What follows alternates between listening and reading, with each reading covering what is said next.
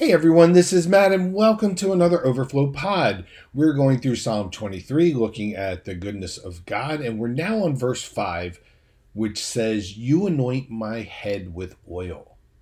Now, what in the world does that mean? That's not a phrase you hear every day. You anoint my head with oil. I mean, it was written 3,000 years ago. How in the world could it possibly have any relevance to my life today? And what does it have to do with the goodness of God? Well, you got to understand first what anointing is. Well, it kind the meaning of anointed being anointed kind of depends on who is doing the anointing. If you had your next door neighbor come over to you tomorrow to your house and walk in and they had some oil and they anointed you and said, I now proclaim you king of the neighborhood, would that change your life? No. Why? Because they don't have any authority to do anything. They could say, You're the king of rock or whatever. And it wouldn't make any difference because it depends on who is doing the anointing. Now, there's an anointed by God, which is internal. There's an anointed by people, which is external. Now, let me explain this so we can unwrap it and see all the benefits to your life. Being anointed by God is something that happens internally.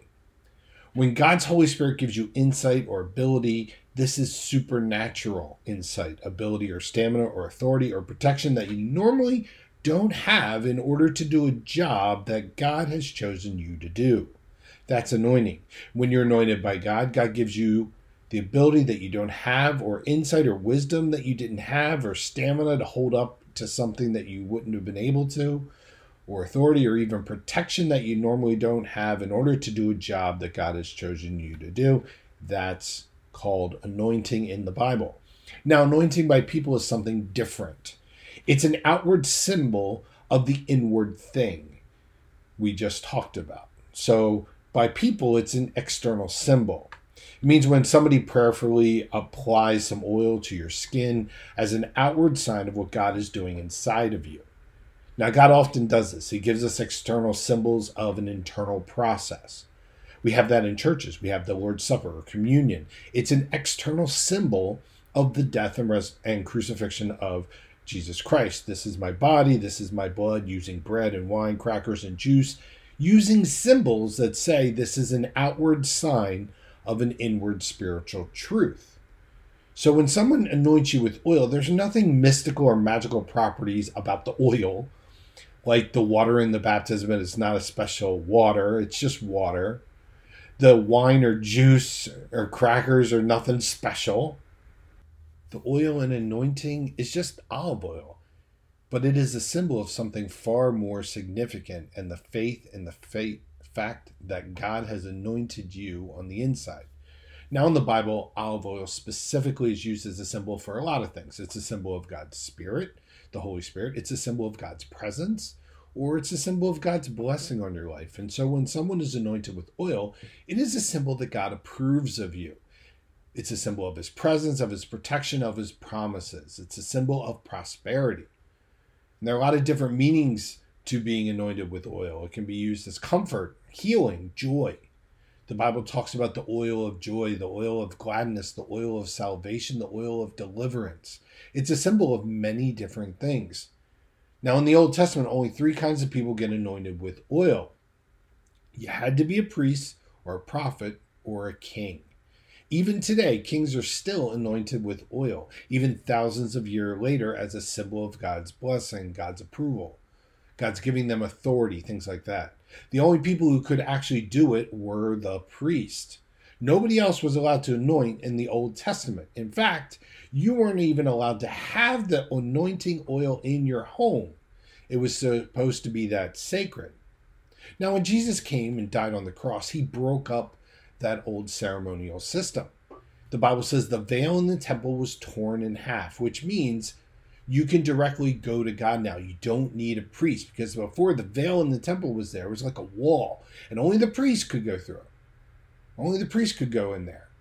So you had to pray to a priest. But now that veil is torn, you don't have to do that anymore.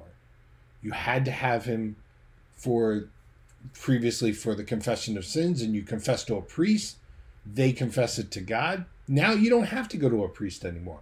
You don't have to confess it to a priest. You can confess it directly to God. You don't have to pray through a priest anymore. That's a big deal. You pray directly to God, and that's what Jesus did on the cross. He tore that veil down. In fact, the Bible says, now this may shock you, if you're a follower of Jesus, you are a priest. Yep, you're a priest. It says it over and over again. It's called the priesthood of the believer. So now, because of what Jesus did, we have direct access because you may have not ever thought about this. You're a priest, whether you're a man or a woman, old or young. Or if, if you're simply a follower of Christ, if you've asked Him to forgive you of your sins and He gets rid of that and you trust in Jesus to forgive you and what He did on the cross, you're forgiven. You're now a priest. You're part of God's family. You have the authority to anoint people with oil. You have the authority to pray for people's healing. You have the authority to do all the things that the priest used to do in the Old Testament. Now, to understand what it means to live an anointed life, that's what we're going to look at. You anoint my head with oil. Well, what's its meaning? What's the blessing of being anointed? We need to go back to the very basics. You're not an accident. You were made by God and for God. Until you understand that, life won't make any sense because God has a plan for your life, a purpose. The significance and meaning of your life comes from figuring out God's plan in your life. God has a purpose. And the Bible says before you were even born, God planned what he wanted to do with your life. It's called your calling.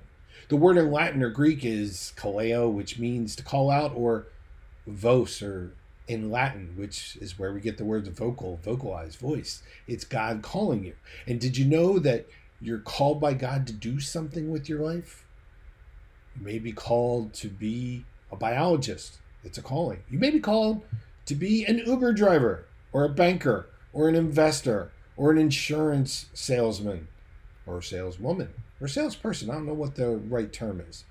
A homemaker, a stay at home dad, whatever, a teacher, a nurse, an artist, a musician. Everyone who is alive has a calling by God on their life.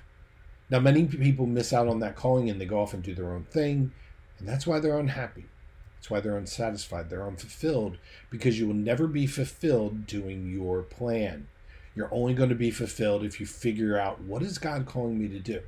Now, some people think that God only calls missionaries and priests, nuns and pastors, and people who do church work. No, no, no, no, no, no. Everyone has a calling in life. You could be called to be a businessman. You could be called to be a politician. God help you. You could be called to be a salesperson. Whatever. Whatever God calls you to do, listen. He wants to anoint you to do it. Ephesians 2:10. God made us what we are.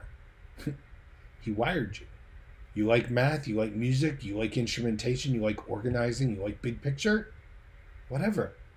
God made you what you are, and in Christ Jesus God created us to do good works which he planned in advance for us to live our lives doing. Do you realize that before you were even born, God planned the calling on your life? He planned the purpose of your life. Now, that's very important. This is where fulfillment and meaning and purpose comes from. Now, here's the catch you can't fulfill your calling the way God wants you to on your own power. You need His anointing. And anointing is the power and the insight and the energy and all the things that I mentioned earlier that allow you to do what God wants you to do. If God has a job, He's going to give you the ability. And what I want to really do is quickly, well, probably not quickly. I never do anything quickly in podcasts. Is to summarize the entire Bible on what it says about anointing in six statements. And I'm sure I'm going to miss some things that the Bible says, but these are the big ones. This is the big six, if you will. So the first statement about anointing. So when God appoints me, he anoints me. That's the first statement. When God appoints me, he anoints me. God never asks you to do something without providing what you need to do it. When he gives you an assignment, he's going to give you the empowerment. When he gives you a plan, he's going to give you the power. When he gives you a strategy, he's going to give you a spirit. God's anointing comes with God's appointing. The anointing that God wants to give you in your life new power, new energy, new insight only happens when you start using it for what He wants to give it to you for. And God's promised to help you out. If God calls you to do something and you're scared to death, you feel incompetent or incapable, or inadequate, God says, hey, it's okay. First Thessalonians 5.24 says, the one who calls you, that's God, is faithful, and he will do it. Well, what does that mean? Well, whatever God calls you to do, he's going to give you the ability to do. He's going to help you to do it. He's going to put a spirit in you. And if God says to do it, you can count on his anointing. The one who calls you is faithful. He's going to do it. A good example of this would be when God gave the first assignment to his first followers. The first 12 disciples in Acts 180 says, You will receive power when the Holy Spirit comes on you. That's anointing. You will be my witnesses to the ends of the earth. Now, that, when Jesus gave that assignment to the disciples, was an impossible assignment. There was no way they could possibly go to the ends of the earth. There were no planes, automobiles, trains, boats. Well, let's say ocean bearing vessels. There was boats, but not like, you know, ships to sail across the world. How in the world are they going to get to Australia from the Middle East? How are they going to get to South America or North America? It was physically impossible. But God will often give you an assignment that physically looks impossible, but He says, I'm going to make it possible. We're going to figure out a way to do this, and I'm going to empower you. God says, My appointment comes or my assignment comes with an anointing that goes right along with it. Second statement God's anointing makes me a better person. Maybe you think, you're good now. But it's nothing compared to what you could be with God's anointing on your life.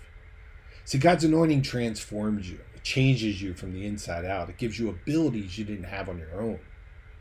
Now, again, there's many, many examples of this. And when somebody was anointed as a king or a prophet or whatever, all of a sudden they got new abilities. Their life was turned around and changed because of the anointing. Check this out in 1 Samuel chapter 10. Samuel's a prophet. First king of Israel is a guy named Saul. And Saul felt very inadequate. He thought, I could never be king. 1 Samuel 10 1. Then Samuel took oil and poured it on Saul's head, and he said, God has anointed you. You see, this is the outward symbol of an inward commitment. God has anointed you to be the leader of his people. Now, Saul's anointed, but he still doesn't believe it. He's still insecure. And Samuel goes, I'm going to give you several signs. Over the next several verses, he says, This is going to happen. This is going to happen. Then down in verse 6, here's the thing that's going to confirm your calling.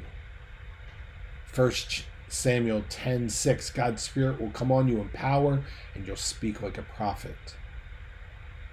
Think about that. You're actually going to be walking with some prophets when this happens, and some spiritual men. The verse continues You will be changed into a different person, and after this happens, do whatever you think is best. God will be with you. Well, what's this verse teaching us? That when God actually anoints your life, when you receive God's anointing, it changes you. Well, how?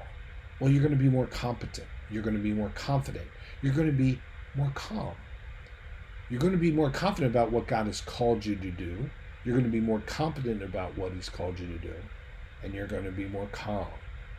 And when you're worried, when you're nervous about your job, about your calling, about your vocation, then guess what?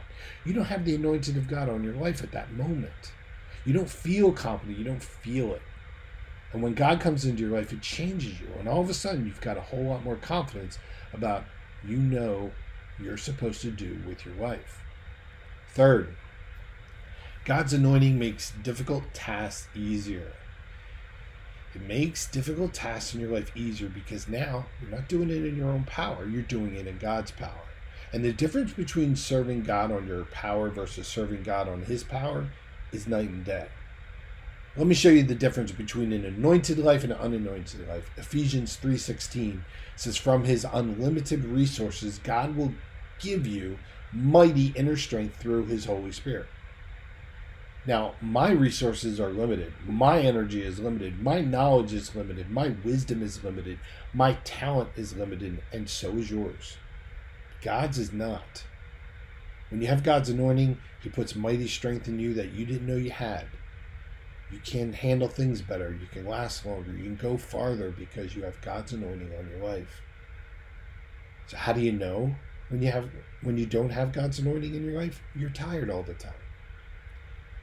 Why are you tired all the time? Because you're trying to solve your, your own problems in your own power. You're trying to live your life. You're trying to fulfill your purpose on your own power. And he says, God will give you mighty strength through his Holy Spirit. One of the Holy Spirit's job is to anoint you. That's his job. To give you the power and energy and the wisdom and the resources and all the stuff you need to get things done. And to get it done, what God puts you on this planet to get done. Philippians 4:13, we all know this verse. I can do everything with the help of Christ who gives me the strength I need. I can do all things through Christ who strengthens me. Now, if you're not dependent on Christ and you're depending on yourself, then you're going to end up fatigued. So let me ask you personal question. Are you trying everything to do everything you need to do in life based on adrenaline or based on anointing? Because your adrenaline wears out and you get tired, you get fatigued, you get worn out, you want to give up.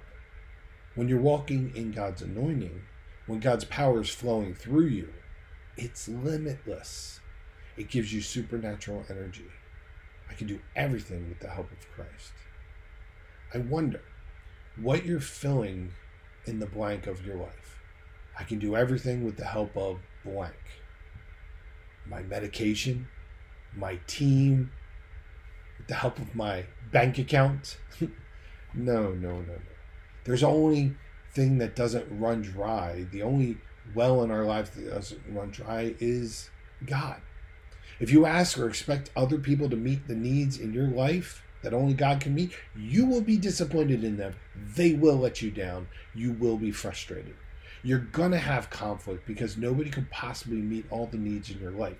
Your wife can't, your husband can't, your best friend can't, your boyfriend, your girlfriend. Nobody can meet all your emotional, physical, and spiritual needs. Only God can. And if you look to Him, He says, Then I will give you my anointing. I can do everything with the help of Christ who gives me the strength I need. By the way, we, we use the word Christ all the time. That word Christ, some people think it's just Jesus' last name. No, that's not true. It's actually a title. It's a word that means something in Greek. It's called anointed one. So Jesus, the anointed one, or Jesus Christ. That's what Christ means, anointed one. It is the anointed one who gives you your anointing. That gives you the power to do all the things that God wants you to do in your life. Christ means anointed one. By the way, you know the word anointed one is in Hebrew, the other language in the Bible, not just Greek in the New Testament. And it's more commonly said it's the word Messiah, but Messiah means anointed one. Christ and Messiah are the exact same words, just in Hebrew or in Greek. He says it is the Messiah, it is the anointed one who is going to give you the anointing to get done everything you need to get done in life that God wants you to do. So now God doesn't give you his anointing to do things you want to do. He gives you the things, the ability to do what he wants you to do. So let's review. When those statements I've done so far. When God appoints me, he anoints me. That's number one. Number two, God's anointing makes me a better person. It makes tasks easier. We can do more than we can possibly imagine. So don't give up. There's no impossible with the power of God. Well, I think we're going to stop on those three facts. We're just going to stop here on this pod halfway through, and I hope this pod encouraged you. And we're going to pick it up with part two, because if not, I think I go really, really long. So we're just going to have to cut it there. We're going to continue with three more facts about being anointed with oil. So just to remind you again, when God appoints me, anoints me. Number one, God's anointing makes me a better person, number two. And number three, it makes difficult tasks easier. I hope that encourages you. God bless, and I'll see you in the next pod.